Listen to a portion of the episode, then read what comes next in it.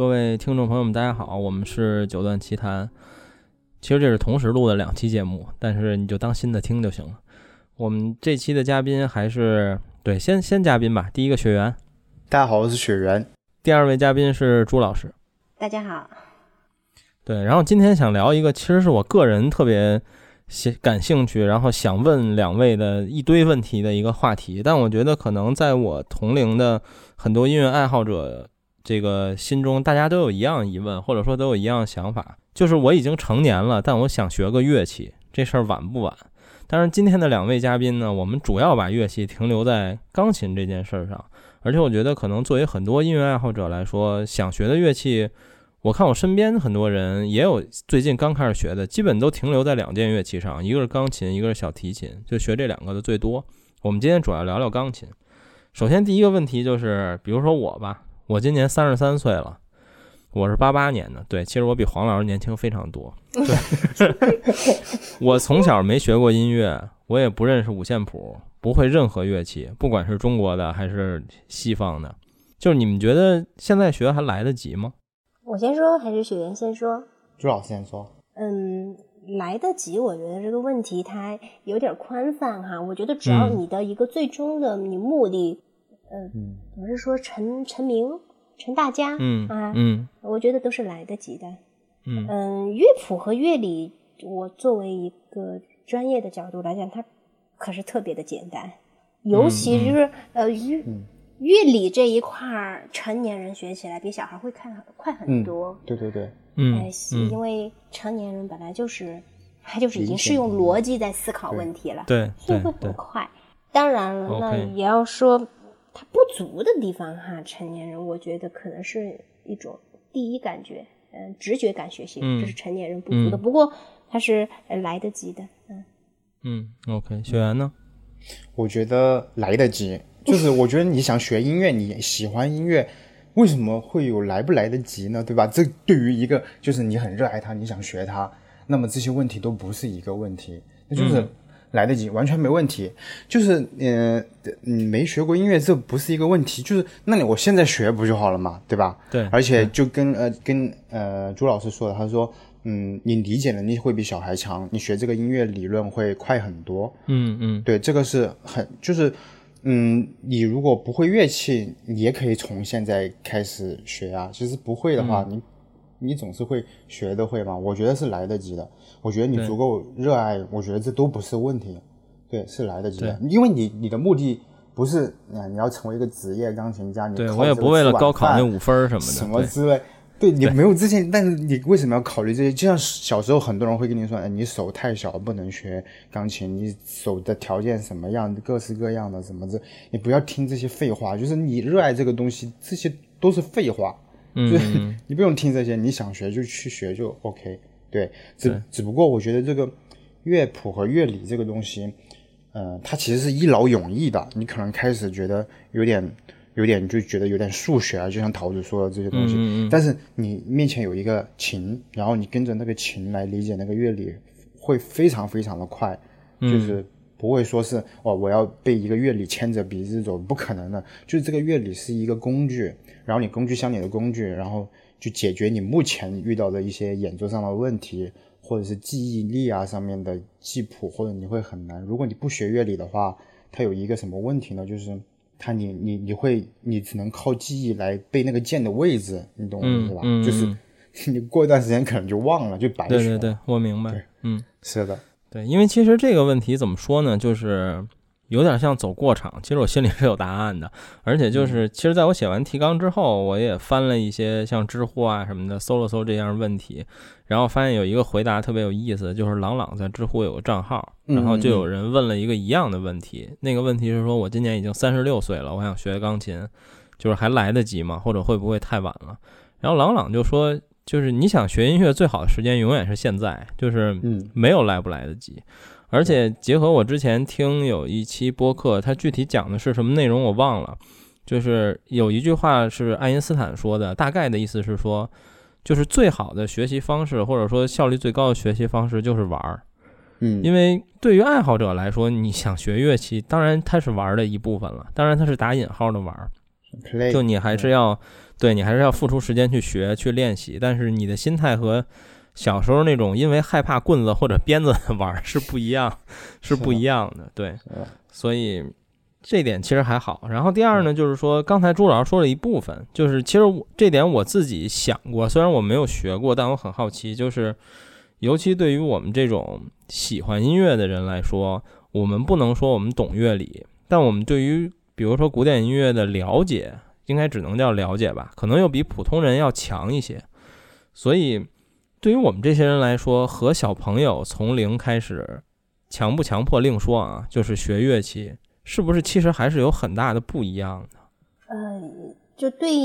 你们就这种本身就是古典音乐爱好者的人，他有很大的不一样。嗯，然后小朋友是一张白纸哈。而你们已经是带着自发的对音乐的思考，可能这些思考你没办法把它，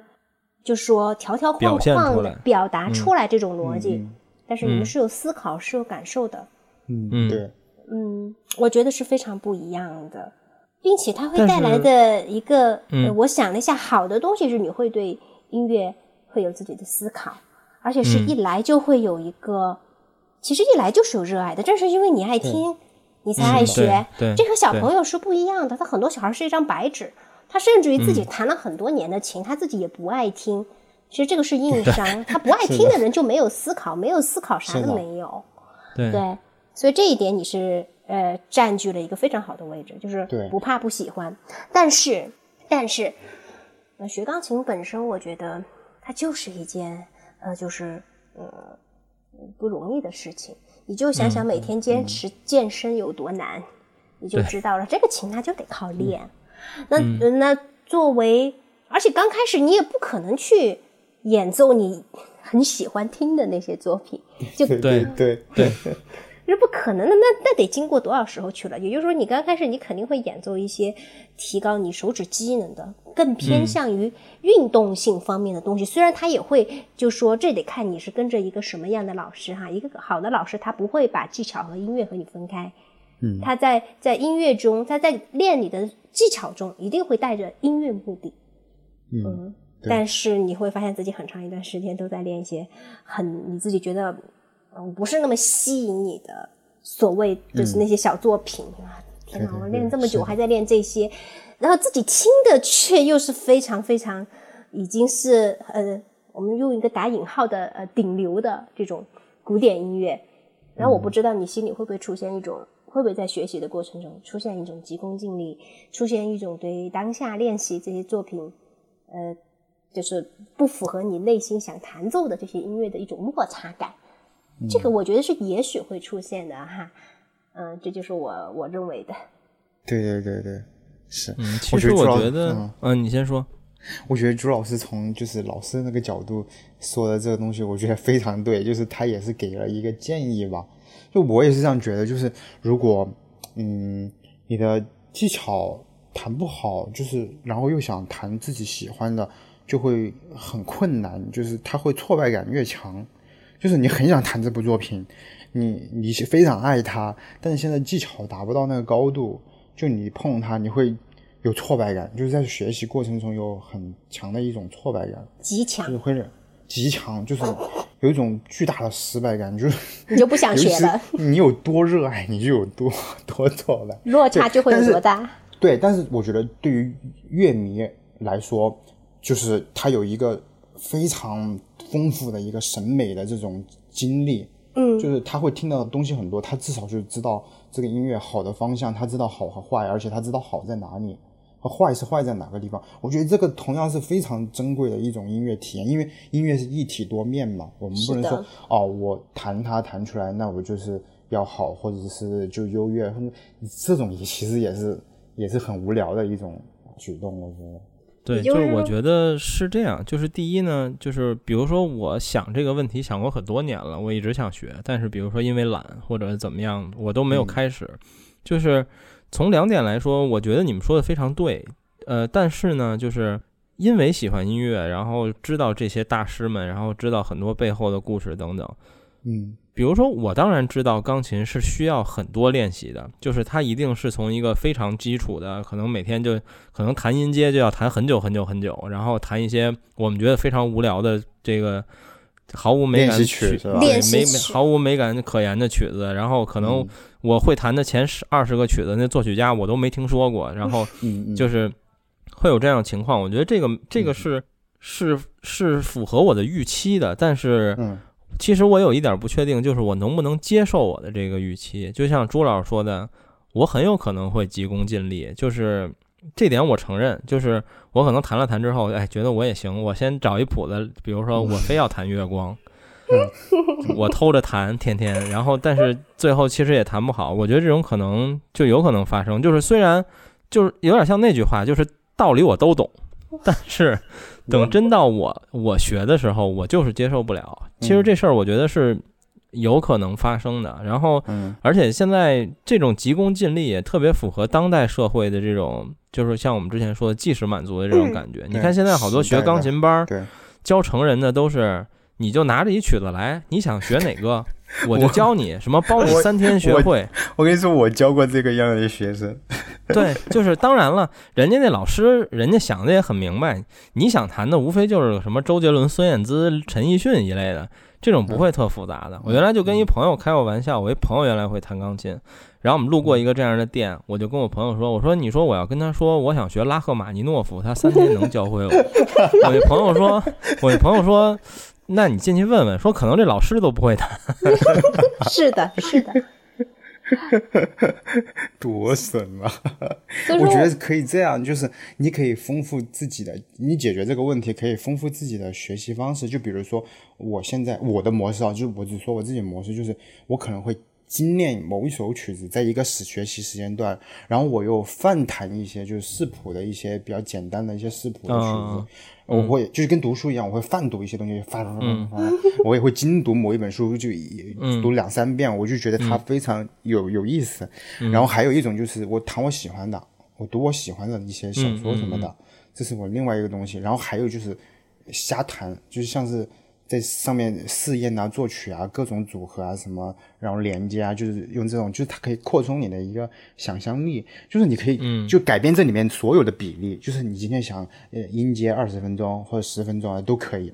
然后熟悉一下这个键盘的位置，每个调的不同的位置，然后你这其实为你以后学习不同调的那个音乐会有大有裨益，就是它会让你很快就能够上手，视谱的也会变得很快有效率。对你就可以改变这个模式，就比如说你喜欢的，那我多弹点，那我还要谈其他，我不能一天只能一种方式处在那儿，我搞不来，我就挫败感很强，很容易放弃，就因为就觉得它特别枯燥，特别没意思。因为你知道，其实练琴啊，艺术家在文艺复兴时代是什么？其实就是跟金匠、鞋匠是一个地位的，没有什么优越感。其实说说白了，就是本质就是这一门手艺活，你不练，你。你荒废了，那你就退步。他没有保持水平，这一说你就是不练你就退步了，就就是这样。对他就是一个很简单，就是手艺活。嗯，对。所以我有一个问题特别好奇，想问朱老师，就是你教过我这样的人吗？就是因为喜欢音乐而想学钢琴的成年人。成年人基本上都是喜欢音乐而想学钢琴，不过层次不一样。就像你说的，大部分成年人他可能就喜欢那种。就像你刚才提到的那些流行音乐，对轻音乐、流行音乐，它不会有他们喜欢的高度，基本上还是蛮少人是达到你这个高度的。但是它就会出现，就说，就像我刚才说的急功近利，包括刚才那个问题，我还有一个想补充的点哈，就是嗯，大家都知道，你刚开始的时候，作为一个成年人，你会。就是你在思想和审美上可能已经是一个非常成熟的一个成年人了，可是你的手指还停留在一个小朋友或者小朋友都不如的一个阶段，这就是中间的一个落差。但是我想说的是，嗯嗯，能帮你坚持在手指小孩子阶段可以体会到，就是非常小的简单的曲子里面体会到音乐的美感的这个老师，其实特别的重要。嗯，对对对，这是一个非常优秀的老师。就比方说，你们绝对是离不开，一定会去学习车尔尼的。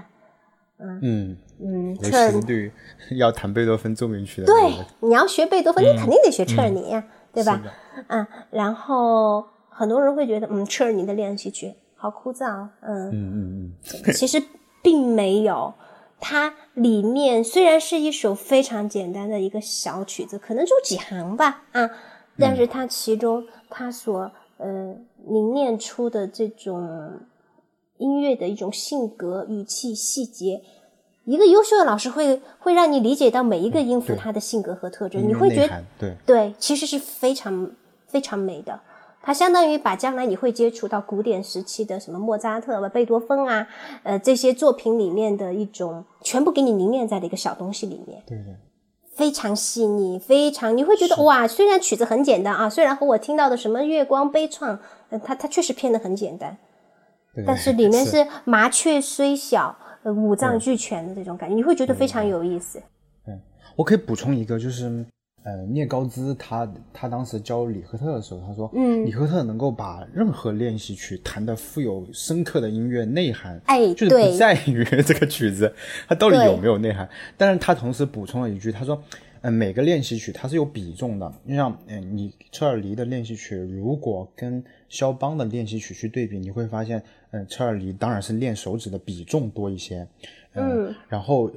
肖邦的这个练习曲，它那它音乐内涵就会呃太强了，你甚至不能叫它是个练习曲，那谁练得来呀？你一开始练肖邦练习曲不可能练得来，对吧？它对呀有一个很深层的内涵内涵在里面。我甚至觉得你你你肖邦的练习曲比李斯特的任何作品都都难难很多很多。对，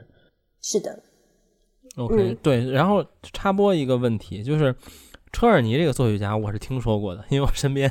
有很多朋友的孩子学钢琴，或者我有很身边有很多朋友原来学过钢琴，所以我知道这个作曲家。但我一直对这种练习曲有一个特别好奇的问题，就是有名家录过这些练习曲的唱片吗？有还是几乎没有？哎，我这么一说，车尔尼练习曲我不知道有录音，就名家录音应该没有。有录音，哦但是不是名家不是特别确定，他有的。对对嗯是嗯，就是没有我们耳熟能详这些大师们录过这种非常入门的练习曲，对吗？我据我了解没有。对，嗯嗯嗯。但肖邦练习曲就不同了，对吧？他不啊，对，那当然了，对对对。OK，然后我们接着来聊，像车尔尼和，啊你说，补充一个，车尔尼嗯和哈农，我上次看一个大师在练这个东西，他在 YouTube 还有有有人搬运搬搬运在 B 站，他说他从来都不按照那个哈农上面的写的练，他就练，他说整本哈农我只练第一条和第二条，然后我在不同的调上面移调，用我自己的方式，然后。我的跳音、连奏、弱音全部，他改变任何方式，然后去演奏这个音阶，他把它弹成了一个音乐性很丰富的 这这样一个东西。所以就是看你怎么对待这个呃练习曲，它在于这个人，就是练习的这个人，对，嗯，对，就跟李克特那个例例子是很像的。嗯，嗯，然后我们接着来聊下一个问题，就是，呃，我觉得成年人学学钢琴，因为喜欢音乐学钢琴，比如至少我们，比如喜欢古典音乐学钢琴，我们嗯当然不仅仅为了弹钢琴，我们也为了学乐理是非常重要的一个，或者说了解音乐里的套路和，比如说，我们也非常羡慕那些可以读总谱就感受到音乐美的人。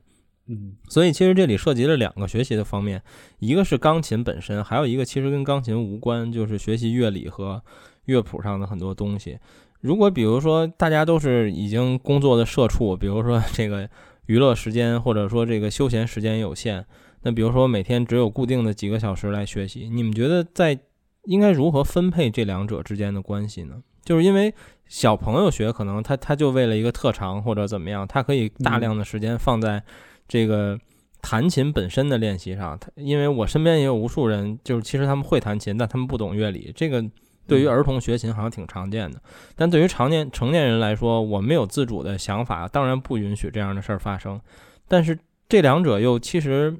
有关联，但又没有那么强。你们觉得应该如何分配这种关系呢？我觉得对于成年人来讲，你如果而且又对于本身喜欢古典音乐的成年人来讲，我会认为这两者平等分配会更适合你，会适合这种喜欢古典音乐的成年人。嗯而且你所学习的乐理就应该是不仅仅只局限于我会认谱，呃，我会认得几个和弦。我更建议喜爱古典音乐的成年人往更深一些的和声曲式结构方面去做一个学习。嗯嗯，因为其实这会便于你更多的从另外一个高度去聆听音乐。是的，就接而触这个何类型的音乐，对，对，而且它反过来，它在某些程度上还会促进你的一个呃呃练习，就是你会学学得更快，一个一个乐曲，甚至于会更快。嗯，所以说，我不建议成年人像小朋友一样，更多精力放在手指上，而是应该放在呃思想上。是是是，嗯就有个人有个大师说的好，他说其实很多问题，嗯，演奏的问题不是演奏的问题，很多是读谱的问题。对，就就是这个东西。他都没有读懂，他就上来试错，然后他就巩固了一个错误的东西。他弹了半天都是一个错的，然后这个错的在他的生理的肌肉记忆越来越深，后面想矫正也需要一段时间。对，嗯，这一点明白。是而且其实就是在有琴的情况下学习乐理，这两者很多时候是相辅相成的，对吧？是的就是有一架琴学乐理也会变得更快，而且学乐理的时候，有一些东西是不是可能是离不开这个琴的？对于效率来说，我觉得乐理和实践还是应该结合在一起。结就是合，我也觉得，嗯对，因为我自己走过这方面的一个弯路，就是呃那个时候我们读书的时候一定会有和声课，和声课上我们就会一直在做题、做题、做题，嗯嗯嗯，学员知道的。然后，这但是这是老师问我这是什么和弦，我们一个音痴听不出来，哐，然后这是什么和弦，哐，对但是我做题我还都能做对呢。哎，呃，但是我就、我现在认为这个是就是学的太浅了，一定是要理论和实践，这样和声音也得把它结合起来。嗯对对，是的，是的，我觉得，也是，因为如果只停留在题上，它就接近变成一个数学题，对吧它就变成一个理念，纯理念、纯概念，那不是音乐啦，那也不是艺术啦，就是一门算术或者是一个逻辑学的一个课题了，你懂吗？嗯，你不能让它，不能让音乐变成一个纸面的东西，你一定要结合你的音乐，让它发出声音，而且你对这个声音有思考，然后你在这个谱里面看得清清楚楚，它是怎么组合，你想要给谁的比重，你有思考的这个逻辑，就对于成年人是就是非常优势的地方。但是小孩看谱，他一般都不会深入的去了解他要怎么把这个谱变成自己的一种理解，弹出自己的一个风格。但是成年人理解能力比小孩会强一些的。对对，由由嗯嗯由这种逻辑上升为耳朵听力的感觉，甚至于是感性的一些东西。是的，所以有、有人不是说，他说你十一二岁是个天才，那你等十三、十四、十五岁再跟我说他是一个天才，意思就是这样，就是他理解能力还能喜欢音乐，理解之后了，那是真正的喜欢，那真的有天赋。对，嗯嗯，明白。然后接下来一个问题就涉及到了我们这个播客最常见的消费主义问题，就是乐器很贵，就是比如说钢琴就属于普世范围，大家都知道它很贵。然后比如小弦乐呀、管乐呀，其实好的也都很贵。比如对于我们这些想学习的入门非常入门的水平来说，你们觉得有必要买一个很贵的乐器吗？然后还有就是。最核心的就是，其实现在科技很发达，几乎所有乐器都有电子电子乐的版本，就是甚至连萨克斯什么的，现在鼓啊都有电的，钢琴也有电的。就是你们觉得这种电的，它当然相对能便宜非常多，因为我大概了解过，比如电钢琴入门级可能几千块钱，嗯，呃，就一两万能买到顶级的电钢琴了，但机械钢琴可能很普通的就得一两万，然后贵的就没有没有没有没有头了。这个东西，你们觉得这种东西对于一个初学的入门级来说，应该怎么选择呢？嗯，我我当然作为，如果你是喜欢一些流行音乐的，那我觉得电子钢琴其实可以满足你的需求。但是如果你是喜欢古典音乐的，我依然是建议机械钢琴，因为里面有一些它们的发声原理就是不一样的。虽然现在有些电子钢琴据说号称是它能弹出强弱不同变化，嗯，但是它和我们真正的机械钢琴中，你去做一些触键的角对，度、物理结速构，对，哎，对你所发出来的那种手指和物理之间所能展现出来的那种音色，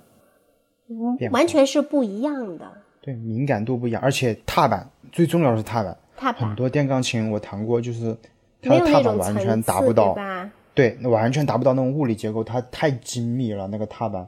你踩嗯。轻一点和整个踩下去和踩一半，这次机械钢琴就完全能反映出来，但是电钢琴的统一电数字处理可能没有那么的精准永远都。达不到的，我觉得，我觉得是因为我没我也没有弹过那种一两万的那种电子钢琴哈，但是我觉得它还是不一样的，所以我建议就是喜欢流行音乐的，那你可以用电子钢琴；喜欢古典音乐的，我依然建议是机械钢琴的。嗯嗯嗯，那么问题来了，便宜的入门级的机械钢琴多少钱呢？你两万多、两万左右的，然后我觉得就足够了呀。那现在有很多选择，就是我朋友也是，他也做过那个二手琴行，他会做一些六七十年上个世纪六七十年代八十年代那个二手的日本的雅马哈 U 一。我觉得那个钢琴，我去我弹过它，它由于它特别会选，我不是推荐二手钢琴这个市场，我只是觉得它特别会选成色好的，然后他看那个装机弦装置，还有那个钢板它是不是新的，还有这些他特别会挑这些东西，所以它也是差不多一两万吧，然后基本上那个雅马哈的低音是非常非常清晰的，我弹一遍我觉得也是不错的，但我不是推荐买二手琴。但我觉得这是一个很性价比高的选择。对你说到这个问题，我就想起，如果我想买二手琴，我带着桃子去，是不是能省很多事儿？当然啊，桃子那就是调音的，他肯定能懂这些内部的一些机械啊，是不是新的，还有编号对不对得上，还有这些东西有没有考究，还有一个证的，就是你买这个当时是几几年产的，它现在是个什么样的状态，它机弦装置是不是还非常的呃敏感，你都可以试出来。桃子肯定懂的，桃子就是调情的嘛。嗯是的，，OK。但是其实我一开始考虑过电钢琴，还有一个原因，就是因为它可以不打扰别人，就是哦，插耳机，我好像可以戴个耳机，对对对，来弹。嗯是，其实电现在电钢琴像雅马哈卡外，其实做的也挺不错的，就是当然都是五千、六千、七千以往上，他们也做过，就是像三四万的电钢琴，就是真正的用那个呃像那个木质结构里面杠杆那个，但是只不过音响还是通过喇叭发声，不是通过琴弦发声的，但是它前端键盘那个地方嗯，对，其实我之前想过，如果我有一天真的想学想买的话，我可能还是会先买一个电的，然后嗯。可能通过几个月的时间来确定自己能不能坚持下去。如果觉得没有问题，我再把它换成机械的或者怎么样。对，嗯嗯，对，而且还还需要有一个，最好是要有一个老师去，就是看，呃，你抽抽一个月抽那么两三节课，去让你看一下你老师给你就是给你一个进度。我觉得学习这个还是就是他有一个进度解决它了，会有很大的成就感。就是你慢慢的解决，慢慢的解决，你会越学越好。但如果你真的只是一个人弹，我觉得，当然你要有自己给自己设目标，你是那种会比较强的话，我觉得也是会学得很快乐的。嗯嗯嗯，我觉得老师还是必要的，就是对，我觉得就像你说的那，那种，就是有个类似于 KPI 的东西嘛。是的，是的，他帮你解决一些阶段性的目标嘛，而且他会让你以后哪怕一个什么电影配乐出来了，你我觉得好好听，你也想分享给大家听你弹的，然后老师会给你，就是他会给你用一套很好的方法教你学一首新的曲子，很快的学好。老师也是很重要的，就是要不然你可能你一首新曲子来了，你很想学当下流行的这个曲子来给他人听，你搞了半天，搞了半个月，搞一个月搞不出来，那个电电影都过时了，你还没才弹出来，对吧？这也不是一个想要学琴学琴的成年人想要的的结果，对吧？嗯，你肯定是想要快速的学习一首新曲子，对，所以老师的阅历也很重要。所以下一个问题是你们俩发挥的，我觉得也可以打动很多人的问题，就是你觉得学习音乐和乐器的这个乐趣，就是在你学会之后，相比我们这些只能欣赏音乐的人来说，你觉得最根本的不一样是什么呢？你就是我先说一个，就是我很羡慕，但我暂时又理解不了的，就是很多书里作曲家、指挥家、演奏家们都会说，有一个巨大的乐趣就是读谱，就是有很多音乐家和指挥家都说过，比如某某某曲目，夸张点说，就是我从没有听到过好的演绎，这个好的演绎永远都在我的大脑里，就是，在我读谱的时候感受到的。对，你们来说说呢？嗯，朱老师先说。好，呃，刚才那个读谱哈，你那句读谱一说一说出来，呃，就给我感觉就就是戳到我内心里了。然后学习乐曲和音乐的乐趣相对欣赏来讲哈，我觉得他们不同的点就是，嗯，就是比如说读谱，读谱其实就是在进行一种创造，但是这个创造只有你自己知道，你没有办法把它输出出出来。嗯然后另外，我觉得在欣赏音乐的过程中，就是一种，其实它也是一种创造，就像是聆听音乐，每一个人听同一首作品都会给你带来不同的一种感受。其实这也是一种基于个人经验的一种创造。对，这是接收端的创造，对不对？接收端啊，对，对 好，然后弹奏乐曲它的一种嗯不一样的乐趣哈，就真正的是在于我自己会感觉那种，因为有些时候一首作品，当我把它练得非常纯熟之后，我在演奏的过程中，首先是一种一种驾驭的快感，这个是有的。就是嗯我我就是就是那种好听的东西，好听的声音，嗯，从我先从我的心里再到我手指下面，我把它创造出来的一种，我觉得应该说快感，这个太太肤浅的一种幸福感哈，我觉得是一种，然后甚至于在也会有驾某一个阶，驭不了的失落吗？那当然有了，那太多了呀，太多了。但这好像也是一种乐趣，对吧？我没有体他会到你可以这样理解，就，是我驾驭不了，但是如果我觉得这个是我我花时间可是一种动力，决的应，该讲。对对对，嗯你会有一想觉，他哦，我今天啃一下，我明天又进步一点，当然这个快感也是有的。但是你一开始谈不来，你实际手指你出问题对不上，那还是失落的，对，然后痛并快乐着吧。我记得是哪个钢琴家，是波里尼还是阿劳还是阿什肯纳吉啊？我实在记不住了。是说的演奏家的身上真的是弹好了的哈，他会有一种鬼神气，就是你进入音乐的状态，你的手指创造这种音乐的状态，嗯、是一种嗯、呃完全不同于日常生活中的一种，他们那个钢琴家管那个叫做一种鬼神气的一种气质，那种感受我一下子就能有，就是呃完全进入到那种状态中，但嗯，就是一种忘我的状态嘛，类似于。有一些，但是嗯后来在我了解了，比如说像布伦德尔、波利尼他们这种演奏家，这种带着冷静，嗯，好像是又在创造，但是又置身事外的这种状态了之后，我对自己这种大多数人对演奏音乐的那种固有的陶醉忘我的这种状态，我又有了新的这种体验，也不一定。嗯，也不一定，他们真正的是波利尼和布伦德尔在演奏中忘我了吗？就处于大家认为的那种很陶醉的状态，不一定。嗯，所以说不相关的话题，你说这个感觉特别像像演员，就是我有一个朋友是个导演，然后我跟他讨论过这个关于表演的问题，就是你在知乎上很多地方查，就是可以查到在在演员表演的这个学学科里，大概分为三种流派，然后。具体的我记不清了啊，但大概意思是一种是说，你想演一个角色的时候，你嗯就要忘掉自己，完全进入这个角色。但是这样呢是有代价的，就是有可能你就出不来了。比如说最著名的在蝙蝠侠里演小丑的那个人，嗯最后他就没出来，最后他自自杀了。杀了。演员里嗯有很多这样的人，然后还有一种流派呢，类似就也是要进入这个角色，但是相对要轻度一点儿。然后最后一个流派呢，就是纯表演系，就是我可以在一瞬间变成这个人开始演，演完之后一瞬间抽离出来，变回我自己。就是你听起来这好像是最弱的一种表演方法，因为它完全流于表面的表表演。嗯嗯，但是我那个导演朋友就跟我说，他说这三种其实没有高低，大家都可以成为著名的演员。嗯。但是如果能驾驭好第三种的，那就是天才，这就是老天爷赏饭吃的人，嗯，因为他完全不需要任何的多余的投入，对，出离他可以一瞬间的进入角色，然后一瞬间的出来。他说这样的人是最少见到的，其实，所以，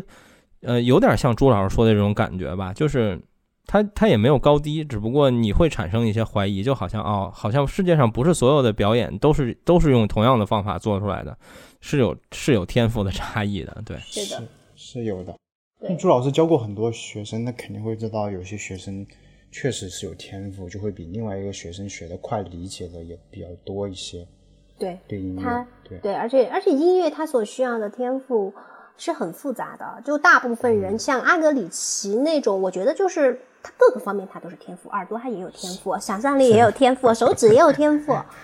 对。但是对于大部分人来讲是，哎，他理解力挺强，乐感挺好，但手指不行。有的人手指挺快，脑子里他就是没有啊，就那种那种情感他就没有啊。对 对对，大部分人是属于这种的，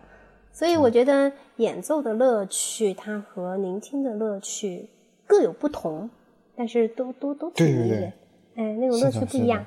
对就是我觉得练琴，它这个层面，我还是回到第一个问题，就是创造的乐趣，嗯对，创造创造需要什么？就是这些基础的技巧。嗯对，还有嗯你还有你像你钢琴的技巧，其实你爬音啊、音阶啊、颤音啊、什么东正音啊、什么东西，还有一些什么呃各种各样的这些技巧，其实它是有限的。但是音乐本身是无限的，嗯你是用一个有限的这种东西钥匙去打开这个音乐的门嘛？嗯，我觉得，嗯，我觉得音乐的乐趣，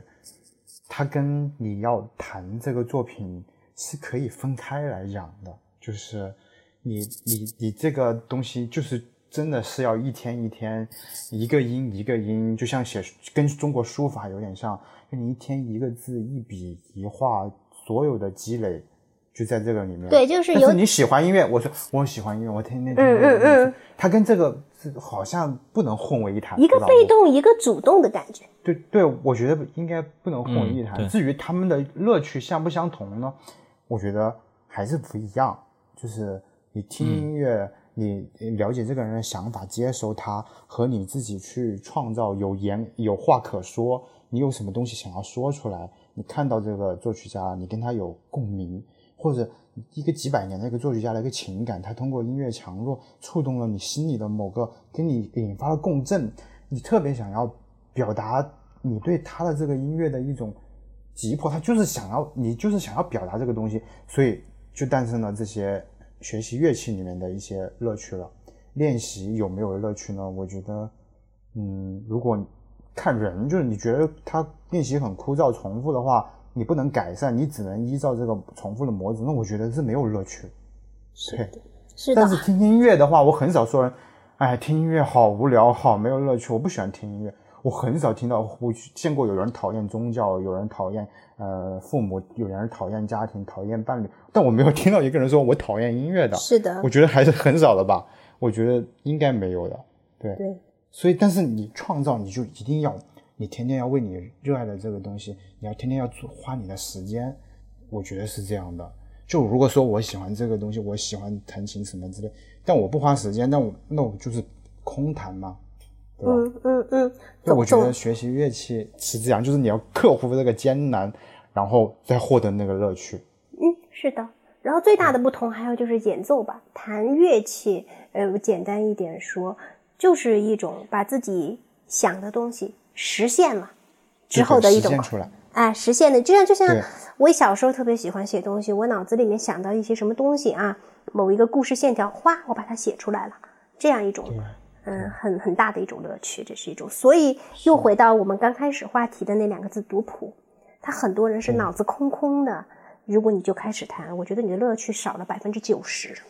我是这么觉得，对对对，就是你就是机器人，那不需要你就要八十八根手指的那个人工智能在那里哒哒哒哒就行了，对对，那就不需要人，，对吧所？以要有想法因为他不对他没有想法嘛，就是你给我个编码，我给你弄出来嘛。其实人也可以达到这种弹奏方式的，就我脑袋里什么不想，我就是肌肉给你弹响了，其实没有意义，完全不需要。就跟我老师说，你可以不弹这曲目的，你不用学，你浪费时间，你不如出去玩呢，你不如玩游戏机去。对，其实你说的这个可以不谈这个话题。我后来在你录完我们录完那期节目之后，其实我在很多书上还有一些网络上看到很多钢琴家，其实都有类似的言论，只不过他没有说的像你解释的这么直白，但意思是一样的。是是是，就是比如说那个，我还看过一个，就是在我发现朗朗有知乎之后，我翻了他回答的好多问题，然后有一个人就问说，如果一个世界顶级的钢琴家给他一首完全没弹过的曲子，他是不是也能弹得比普通人要好很多？然后朗朗的回答就是说。其实不是，就是尤其是当这个曲子想表达的含义，或者它是一个传统古典曲目的时候，我也并不能做到我试奏一遍就比弹的滚瓜烂熟的人很很好很多。他说那是不可能的。其实他表达出的意思也是，对，就是我可以试奏把它弹下来，几乎不打磕弹响，但这种状态就也可以不弹。对，他说如果简单的曲目没问题，他说比如说你给我一什么拉拉烂的的这个主题曲，或者一些很简单的电影配乐什么的，他说那应该是可以的。他说他自己说，他说我在微博上弹的很多流行音乐和电影配乐，他说都是我试奏，也就是一两遍，然后我弹下来的，这个没问题。他说但是对于古典曲目来说不太行，是因为古典曲目你想一下，它经过几百年的一个冲刷，它肯定是可可可咀嚼的，对不对？就是它有内容很生命。对生命的这种穿透力，它里面有很多可经得起时间推演的东西。这个需要你也要花你的时间去理解。哎，你到底对对这种情感能不能够认同？或者它其实是一种精神世界的认同，就是有点悬的话，就是哎，你觉得这个跟你内心的某个东西，你非常真实的东西。触动到了你想要同样的真诚的心去表达这段音乐，那时候音乐是最感人的。就是有时候，所以说有时候不是有些人他表达自己的想法，但是他技巧不行，但他同样很感动人，就在于这颗后面的这颗心，他想不想要有什么东西要说的，必须要说出来。这个东西让演奏更加的富有真诚感染力。我觉得艺术的感染力源自于这里，就是真诚。所以，切里比达克不是说音乐不是美，美是通向音乐的诱饵。音乐的本质是真吗？他其实我觉得有这层面的一个理解，我是这样理解的。嗯嗯嗯，是的。对，嗯，OK。然后其实还有一个环节，就是我想让朱老师说说，比如说你教过很多学生，成年的也好，儿童的也好，你觉得这里你遇到过什么比较有意思的事儿吗？或者值得自己后来又思考的事儿？挑方便说的说就可以了。嗯，让你印象深刻的，就是，呃，就是我有，我记得我曾经教过一个成年人学生，他对待他可能是自己比较喜欢音乐啊，很简单，我就是喜欢音乐，但是他没有听古典音乐的这种高度，没有，可能就听了一些日常的一些音乐，或者是一些非常入门的古典音乐，听过一些，说我想学钢琴，嗯，然后。当然，我觉得可能还会有一些其他的初衷，比如说自己刚好最近没什么事儿做，哎，我学一学，充实一下自己。嗯嗯。然后他一直是保持着每天刚开始的时候是坚持练习的，然后每次呃状态也非常好啊，回课呀，他的完成度、作业完成度还是比较高。虽然说这个成年人的手哈，他他确实动起来。他和小孩子他有一定的不一样，对。后来我就跟他讲，哎，我说其实你可以尝试一下去考级，倒不是说一定要考个什么，但是呢，嗯，你状总的状态还不错，学习目标。就是，哎，对，嗯，给自己交代一个 KPI，哎，我觉得还不错，嗯，但他也一知半解，他也很不知道意考级意味着什么。考级会意味着什么哈？之前你说你普通的时候学习，你会学习一些比较简单的一些作品，然后你每一每一两个星期就会有新的东西来给你拿去练，嗯，新的音乐，新的东西。那考级会意味着这三四首作品你得反复的打磨，就是精要你你你要考一个好成绩，那你就得精益求精啊，真就得反复锤炼，嗯。那一下子他的状态就是锤炼了，锤炼了一个多月之后，我觉得他的状态就真的就是急剧下滑。也不是说他自己不好，而是整个人每次来上课，我觉得他浑身就充斥着，充斥着一种焦虑。嗯嗯，理解。对，就他会觉得自己做不到，效果好，对不对？嗯，对，因为就是下子当时我就就能感觉到就。呃，充斥着一种焦虑的一种弹奏了，就而且焦虑之下也是充满了挫败感。嗯，在这个过程中，因为他会发现很多东西自己不是那么快可以做得到的。这可能是他以前练琴，呃，一个小时他就可以把一些作业完成的很好，他也很享受这种自信和创造音乐的一种乐趣。但是真的到了考级上，你的内容也多了，然后你的练琴时间呢又有限，所以他在这个状态中就，呃，每次来都是这儿做不好，那儿也做不好，然后所以当时。吉他其实呃还是考了啊，还是硬着头皮去考了。但是他当时因为这是很多年前发生的事儿了，然后他考完之后他跟我说：“朱老师，我现在不是特别呃想学这个钢琴了，我觉得好累啊，学的。”我一下子当时我说：“哎，是是的，嗯，我说你就休息一下。”但是我心里就知道，确实是对于成年人来学习来讲，嗯，这个考级的过程哈，考级和比赛这种过程。其实都是，嗯，蛮蛮磨练一个人的，嗯，对他可能是他对于有的，当然我也有过其他的这个成年人学生考的可高兴了，他很喜欢这种挑战的感觉，但是对于可能对于大部分成年人来讲，这可能会成为他的一个阻碍，反而就是起反作用的一件事情，他可能最需要的就是学东西，然后一直一直细水长流的慢慢往后面学着走。然后，但是像这种打磨性的、这种带有竞技性的，其实我觉得比赛考级它都是一种竞技性的运动。就就哎，这其实跟我们班上以前我们艺术班也有学画画的同学，就是他们很想要直接画喜欢的漫画，因为他们是因为漫画这个爱好才爱上画画的。但是，一旦受就是苏联的那套训练方法，就素描、造型、静物啊、人头、石膏这些，他们就觉得就是。就明显就是觉得学习的东西变了，他只想要学那个漫画。但是这个地方其实需要理解一个东西，就是你要更更往后退看一个全景的东西。就是你如果把这些基础练好了，然后再画你喜欢的弹那个东西，它就是一个工具，它能让你超越那个没有学这个的状态。嗯，你要利用这些东西帮助你完成你最想完成的东西。我觉得。乐理啊，还有这些练习音阶啊，都是这样一个东西。所以我觉得延迟性满足，你把这些东西搞定了，你后面学每一首曲子都很快。然后当下有个什么电影，比如拉拉烂的上了，哎，我把它谱把给拿下来一看，哦，我一两遍过了，我可以录一个大家听，也可以给朋友谈一谈，不是很开心嘛？对不对？其实这也是延迟性满足嘛，对吧？嗯嗯，就是把这个东西的一个。底层的逻辑你学好，你才能举一反三去发挥去创造。是，所以我觉得真正的热爱还是要经得起考验啊。是的，是你没有，你不是我很喜欢，我很有兴趣，我心血来潮，我就这样，不是真正热爱你，真的是让你会觉得累的，不是一味的哇，我好快乐，不可能不存在那样的，那只存在于教科书上面理想状态。你说到这儿，我又想起我经常会有一些家长哈，他会带着小朋友想来学琴，他他们大部分家长都会说一句话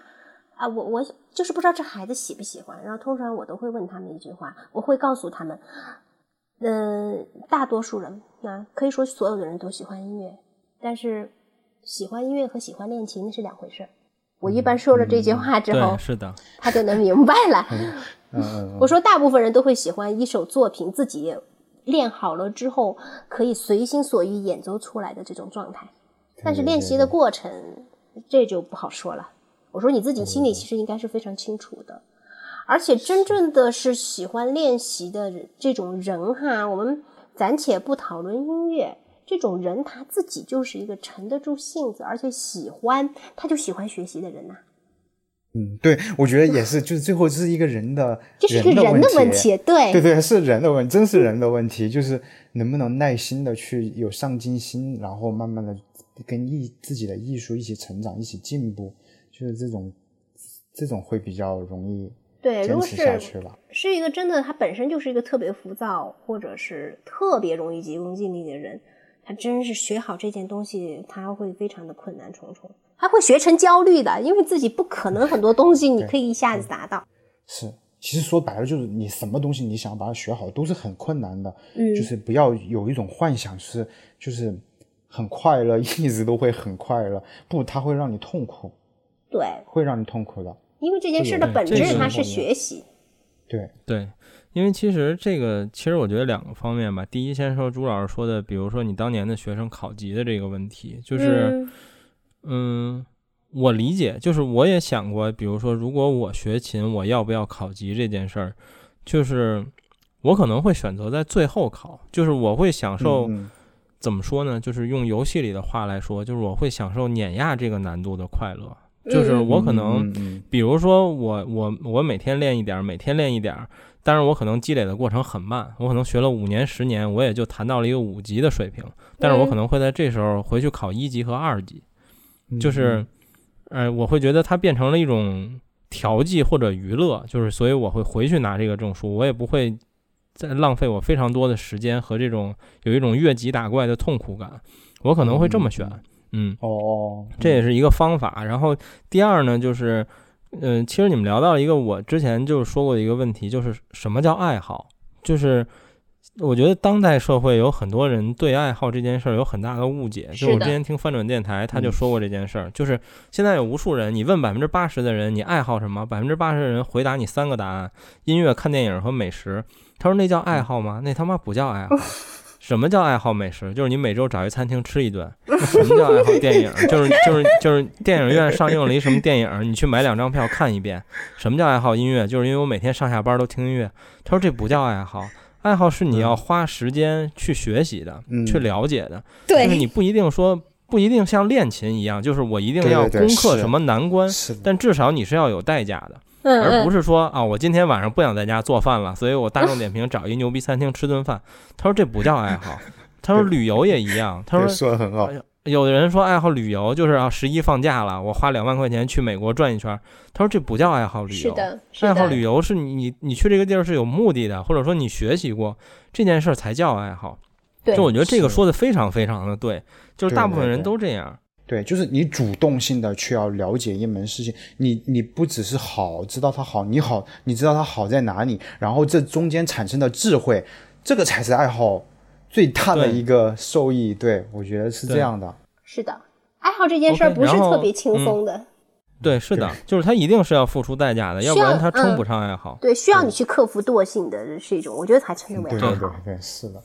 然后我们来聊最后一个问题吧，就是关于学这件事儿很具体的一个问题，就是，呃，两方面，第一就是现在疫情，然后第二个方面呢，就是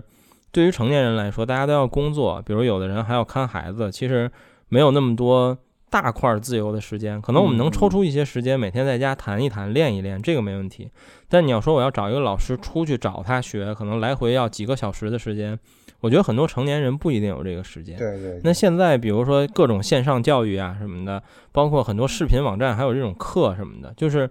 线上学习这件事儿靠谱吗？或者说是不是我比如说我想完全线上学这事儿可能吗？还是最好还是要有线下的一些时间的穿插呢？我，是许愿先说还是我先说呢？哦，嗯，雪朱老师先说。好，呃，首先我想说这个事儿哈，呃，如果你能在就你家近的地方找到一个非常牛逼的老师，这一定是第一选择，最优选。嗯，嗯。最优选。可是实际上很多嗯时候是达不到的，这很困难，对。这，很困。难对，所以说我认为你如果能在线上找到一个很牛的老师，他一定强过你家门口的那个不不咋地的老师。啊，对对对，嗯，那这对，这是我觉得就是呃一个最大的不一样。而且据说，就说如果这个牛逼的钢琴老师，他能不能就是说，如果是我认为，如果是你要走专业这条路子，那当然一定是建议是嗯去老师家学习，就是面对面的学习。但是如果是对于、呃普通的，就说爱好者来讲，一个非常牛逼的钢琴老师在线上，他一定会带给你非常正确的一个路子，引导，对对，帮你把这个事儿能学好的。对。，OK，我觉得是，我觉得还是需要线下。就是朱老师刚刚对比了线上和线下的这种，嗯，有好的和坏的，对吧？我觉得线下的话有一个就是这个老师他可以及时的调整一些错误的东西，就是你不用花呃很多时间去改啊或者什么之类，就是正确的肯定是少，就是正确的路子就有那么几个，但是错误的路子是有无数个的，你知道吗？对，你看过那些抖音的视频吧？然后那个女的就多，然后跟着他点头，那什么是做法？你知道这是在干嘛？完全在浪费别人时间，我觉得简直是鬼畜，我不知道在干嘛，那简直是做法嘛，就是。然后吸气、呼吸，我靠，那人像是要要进 C I C U 一样，真的不建议，真的不建议。我觉得线下还是很重要啊，当然，当然老师是很重要。我说线下的话，一个好的老师不要太牛逼或者什么名声，只要一个好的老师，音乐学院，嗯，钢琴系主任，然后有教这些东西，一个体系的东西，他告诉你引导你那个路子，至少他是正确的。但你如果不靠谱的老师很多的话，你会。误入歧途的，你就觉得音乐不知道是啥玩意儿。对，因为我觉得，其实我思考过一个问题，就是对于选老师来说，比如对于我们这些已经成年并且是古典音乐爱好者的人来说，我们选老师反而会比。一般的小朋友以及家长带着小朋友有优势，就是我们只需要聊两句就能知道这个人是不是真的喜欢音乐。是的，是的，就是因为很有可能，而且我觉得这种老师特别多，就有可能我聊两句，发现这老师知道的音乐家和听过的音乐还没我多呢，那这个人显然不靠谱。是的，是的，对对对。而且我觉得这样的老师不少，说实话，尤其是在北上广这样的大城市，就混这口饭吃的人实在是太多了。哎，在北京的话，这种老师会比较多吗？因为北京算是应该会。我觉得应该也挺多的，而且我对那种就是所谓大的钢琴教育机构有天生的敌意。我觉得里边有靠谱的人都不会不会太多，因为它成体系了，成一种市场那种流水的模式了，对不 对？对。我有一个朋友，就是我的前同事，后来他自己好像开了一个这种，应该是介于琴行和钢琴教育之间。然后他有时候就会发一些朋友圈，他的老师在弹一些曲目，然后。当然我没有跟他聊过，但我就觉得他那个地儿那些老师好像还靠谱一些，就至少每天他发一些小视频，弹的都是什么巴赫呀、贝多芬一类的。嗯，对。我想可能别的很多那种大众化钢琴教育机构老师弹的都是什么周杰伦、孙燕姿一类的，我觉得至少比那些应该会强一些。应该会。是，所以我觉得线下学习还是需要的。就是我觉得回课这个过程对我来说哈，我不知道其他人是怎么样，对我来说它是必要的。就是我要给老师回课，老师给我布置这个作业，对他来说，他给我演示过，我觉得他是非常棒的。当然不是大师级的，但但是在演绎层面上面，我觉得也是很棒的。我愿意把我他给我布置的他认为好的作品，然后我学起来。我们前期会商讨，我觉得我会不会喜欢这种曲子，我看一下谱，然后弹一两天。如果我觉得 OK，我好，我就你给我布置这个作业，我去回课，然后我我练好了再去回课，老师会。他甚至不再是个老师了，我觉得他是一个朋友，他也谈这个作品，我也谈这个作品，我们两个在互相交流，这个交流才是最重要的，是不是师生关系也没关系，就是这个交流是最重要的。我觉得音乐就是要用来交流，而不是就是太封闭，天天一个人封闭，我觉得那样也不太行。毕竟我也不是什么格伦古尔德，对吧？嗯，是的。OK，我需要交流的，对。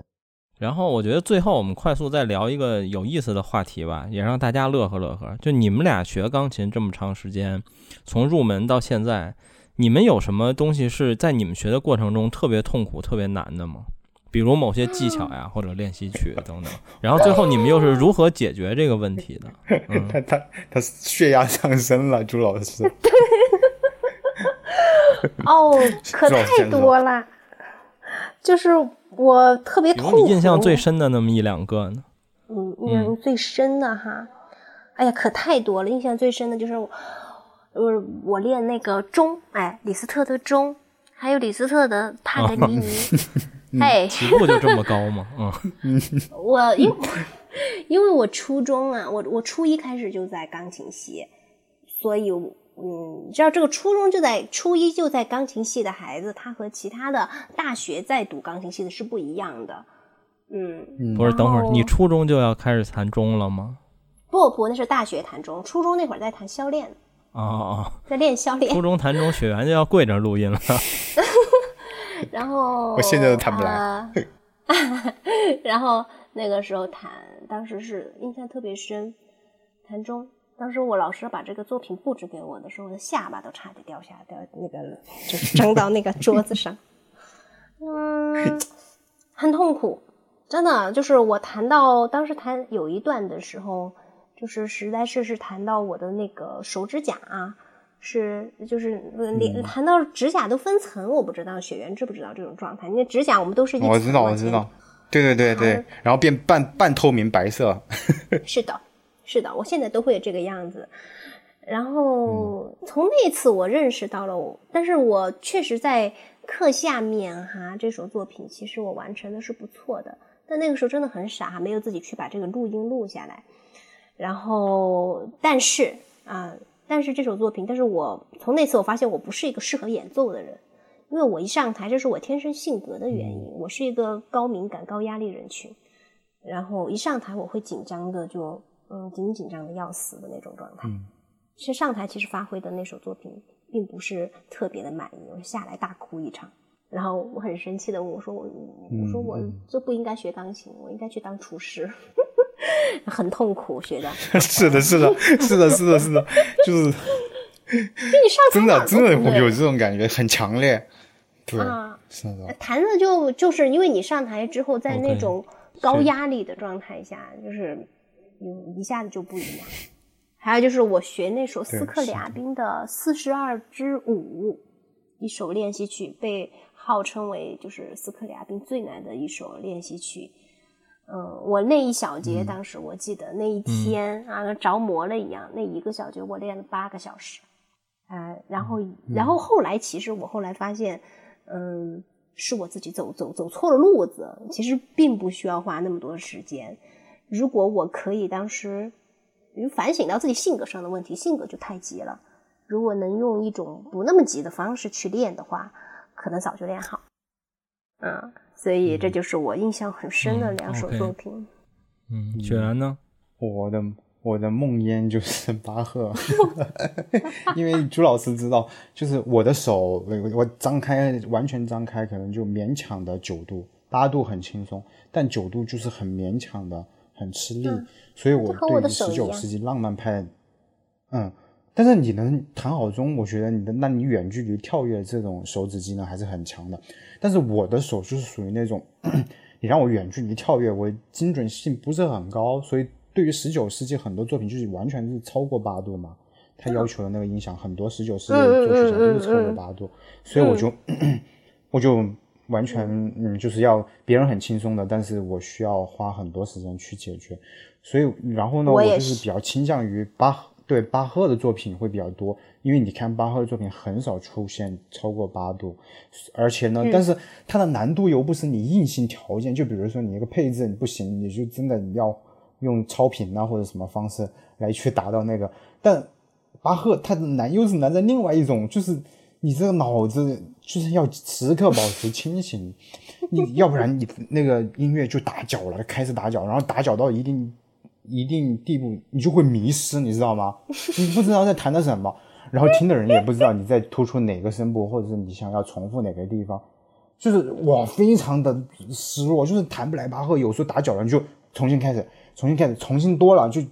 我我他妈还要弹这琴吗？我为什么要学这玩意儿？就是我不如去死，就是这傻逼傻逼谈不来，一直在那里恼火骂自己，你知道吗？这种状态真的很。很差，最差的时候就是啥都不想干，就是整一天的心情都很差，工作也就是影响这个心情，就确实是这样的。有时候你给我老记得你之前录节目说那个，我明明脑子里弹好了，但为什么手我手弹不好啊？对啊，这就是这就是你看，这就是技巧。你练的时间少，但我没办法嘛，我现在又不是以它为主业嘛，但是我还是就是想要去挑战，只不过可能有时候。有时候我设设置一个平均律的副格，那太难了。我就当天我们那边弹一个降 B 大调的那个副降 B 调，我本身我降 B 调的音阶，我就就是那个手老是插不到那个黑键。我要弹黑键的黑键好像就变小了，我要弹弹白键白键好像要变小了，你懂我意思吗？就是，哎，我真的烦死了。那那段时间我就说，哎，我这个怎么弹呢？我这个音阶都有问题，我还要弹这个音阶的音乐，还是个副歌。这个你就是自己找死！我跟你说，一下子要搞一个副歌，然后又是这个调你又弹不来，你就这样就是好高骛远，你知道吗？你这挫败感难免的。挫伤我挫伤又低，我上次跟你们聊过，就是你弹不来就疯狂骂自己，傻逼傻逼弹不来。其实我也是啦，那样非常恼火，什么话都骂得出来，就是。哎，我就真的不不完全不想碰。然后后面呢，你搞点别的事情，就回来一说，哎，解决了，然后又进入一种像疯子般的狂喜，就是难怪说那些音乐家不疯才怪，天天处于这种就是两极分裂的一种一种一种状态里面，有时候很喜，有时候想不出来又很恼火。嗯，所以听到你们聊这种曲子，当然这肯定都不属于初学者的问题了。就比如你们碰到这种很难的曲子，你们卡在这儿过不去的时候。如果你们去听听那些名家的唱片，这个对于你们来说就是更多比例啊，是打击更多呢，还是有的时候是一种启发和解脱更多？我选择不听，我弹来别人也想 弹来，我不承认这个事实。我是朱老师呢？我是很需要听的，就是我在自己以前，尤其是读书的时候演奏中，听会占据我的一个很大的部分，有的时候。嗯，那个效果就有点像，就是一个作品，我弹着弹着，我会知道自己状态一下子就不好了。你说不出来哪儿不好，也不是你找不到音啊，也不是你那个地方技巧你克服不了，它就是不对劲儿。哎，它就是不对劲儿，你整个没感觉，对，嗯，它就是不对劲儿。然后这个时候我就是谱上的每个音我都能摁出来，但就是不太对，就不对，那感觉就不对。然后这个时候我就会选择去，就是就会去听啊，学生时代。然后呢，当一听的时候，就感觉就跟，呃，就就就跟那有神降临了一样，就是可能这是对我自己特别有用的一个办法，就像仿佛就是有有神灵的那个神光照耀在我身上一样。听几遍之后，就就跟打了鸡血一样，那个状态就就是感觉吧，我觉得这个东西特别的神奇。你一下子就就就有了感觉，当你这种感觉一到的时候，它会很神奇的解决你一些手上的问题。这个是，甚至你觉得我我什么作品都谈得来了。现在，对对对对对，就是就是它会很神奇。当你心里有了声音，心里有了这种就是这种，可能我觉得后面反映的还是我那个时期的内心听觉不好造成的哈。就是内心没有声音，所以你手上才没有，而你必须去依靠这些名家的录音，强行的把这种声音灌到你的内心去，输入进去，然后你才突然一下跟打了鸡血一样去复制一下别人的状态。我认为是复制啊，但是，哎，但是我觉得这种时候还是，嗯，现在回忆起来是挺有趣的。反正听还是非常重要的。对对对，就是当你确实感觉我理解。嗯，就像前两天我跟朋友聊天，就是很多东西类似，但可能不太一样。就是比如说，就像我们说小时候，比如学自行车，嗯，学游泳，嗯，就是突然有一瞬间你就会了，嗯，你也不知道为什么，嗯，是的，是的，但就是会了，是的，对，状态就是到了。我当时记得学学游泳，我。朋友教我，我一直都教不会。后面他没没在那几天，我自己就摸会了，就很神奇，解释不了，说不出来为什么。对，就是你觉得我会一个随时都淹死的人，变成了一个我想沉底儿都沉不下去的人。是的，是的，是的。但你说这个状态是如何切换过来的，大家也说不清楚。它这个是一个神经学方面的问题，或许跟本能之类的东西是有关系的，或许。嗯，但是你还是就像，嗯。当你很有感觉的去演奏作品的时候，那些音色的技巧，它一下子就可以通过从你的脑袋里的那种预想的声音值反映到你的神经，再反映到你的指尖上。是，嗯。然后你内心听觉在听到，就是你上一秒想发出的那个声音音色，它做到了。嗯，这个这也是一个乐趣，对，聊聊，对。对我也不知道他是怎么突然一下就有了，他有天又突然一下又没了。是的，是的，我当时也是听一个钢琴家说，他说手感特别重要，尤其这个手指的指头，它的软硬，它的角度，就是那种很敏感的指尖，它是可以做出很多他想要的声音，然后他就身心很会很愉悦，因为你的音乐达到了你内心想要的那个声音的那个预期值，哦，那种感觉太棒了，对，那就是创造出来了，对对对，那个就是手感，所以这个手感它是有很多方面来达到这种手感的。哎，所以对于弹琴和练琴来说，也像玩游戏和其他体育运动一样，是存在每天状态起伏的，对吗？当然呢，当然的，当然的，是的。而且还有环境，环境的也很大。就是可能我不知道对于其他人来讲哈，反正对于我自己来讲。我是很认环境的，因为我自己现在是两头住，我那一头我用的是立式钢琴，而我这一头是三角钢琴。我大部分时候其实住在那头用立式钢琴练琴，然后我每周回来这边弹三角钢琴的时候，那就要找很久的感觉，我才能找得到感觉。我不知道雪原有这种感觉吗？突然换了就是个琴，你不会弹琴，嗯，换琴，但但那倒倒不是好坏的问题，高嗯低档次的问题，对，就是它只是熟悉问题。对，就是你的这个你要熟悉这个工具的特性，然后你要拿拿它来表现你自己想要的东西，确实是有这个东这种感觉的变化，确实是有。对，啊，我第一次弹那个意大利的那个法 法齐奥里那个琴，嗯嗯嗯，我就觉得，我，那个音色就是你错音都是好听的，就是那个音色本身它那个共鸣感，一个和弦出来，它那个震动震动到这个键盘上，然后键盘传递到你的手指，然后你再下一个再弹的时候，那种共振的连续的共振谐振的那种感觉啊、很物理的那种。那种震动的感觉，你是非常能感觉你的手感在完全发生变化，它在跟你对话，它就像一个镜子，就是一个杠杆，你往下按，它往上打，然后它反射你的那个感觉，我觉得哇，就是你感觉完全不一样，手感也不一样，对，手感完全发生变化变化。对。我你这你说这个让我突然就想起来了，我很小的时候，那个时候我正在练肖肖邦练习曲那个黑键儿，知道吧？哒滴哒哒滴嗯，哒。黑键黑键哦，其实这这首练习曲我练得很渣，我没有在这个是呃练这首作品去嗯特别练习过，我练得很渣。但是那一次我们刚好是用斯坦威，第一次用斯坦威，正儿八经斯坦威，不是波士顿啊，就是用的斯坦威、呃来来演奏这首作品。当时我上了那台斯坦威之后，那我那个是我认为我弹的最好的一遍。确实确实就是，嗯，对，就是布伦德尔仿佛可以，对。对，很轻松的就可以反映出我想要的声音来。对对对对，就布伦德尔和里赫特在这方面，他是两个对极的理念。里赫特他说，他说他不太看重这个钢琴，雅马哈也行，其他的佩卓夫也行，呃，斯坦威也可以。他就是觉得他反正是个工具，他是这种看法。但布伦德尔还不是这种看法，他说必须要有一个好的琴，好的钢琴是必须介入到这个创作里面，而且占比是很大的。对，所以众说纷纭吧。对，嗯，OK，好吧，我们今天就先聊到这儿，然后也谢谢两位。如果听友里有想跟我一块儿学钢琴的，是吧？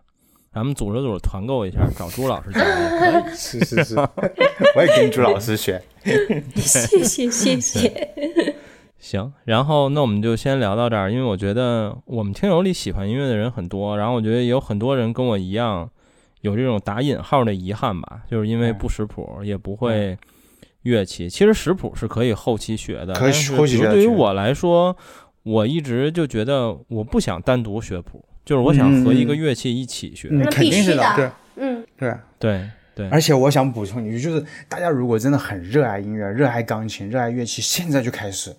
不用再等了。就是你可能觉得以后，呃，或者我五十岁要退休了什么，不会啦，因为你你不是现在这个状态和想法了，不存在以后会的，因为因为国人有很大一个思维，就是说我以后会怎么样，我以后会，你现在就要这样呀，对不对？所以你热爱音我乐，最后我最后问一个特别弱的问题，你们快速回答一下就行。嗯我觉得有很多人会为了更省钱去买电子琴，但电子琴跟钢琴完全不是一回事儿，对吗？就是嗯对对对学的时候可以凑合吗？也不可以。嗯，不能凑合。你买电钢都比电子琴好，电钢好歹会模拟嗯那个、那个重量感和这种反弹感，而电子琴就完全不是那种感觉，它就是个塑料片，然后贴到那个电路板上面，你弹响叮，它就叮出这个音了，它完全是摧毁性的，就是对于重弱概念、你是没有概念的，你懂吗？以后在钢琴上面，你只知道按下去，你只知道这个音是下去就出声音，而不是说。